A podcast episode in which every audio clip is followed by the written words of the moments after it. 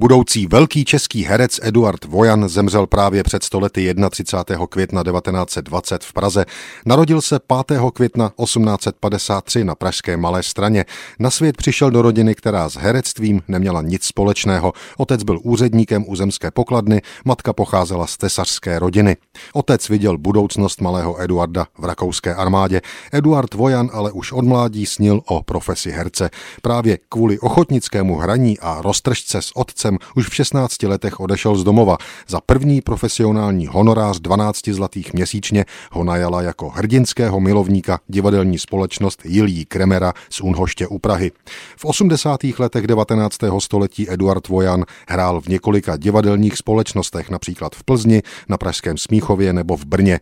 Jeho herecký věhlas rostl. Uměl přesně stvárňovat charaktery svých postav, především psychologii.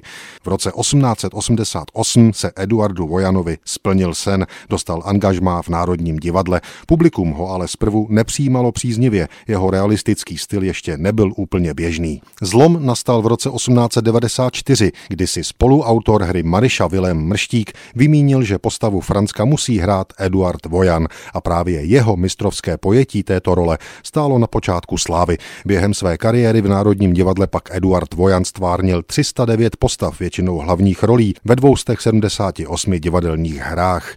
Velký herec stál na divadelních prknech ještě čtyři týdny před svojí smrtí. Zemřel 31. května 1920 v Praze. Pochován je na Olšanských hřbitovech. Lidové noviny v nekrologu napsali mimo jiné toto.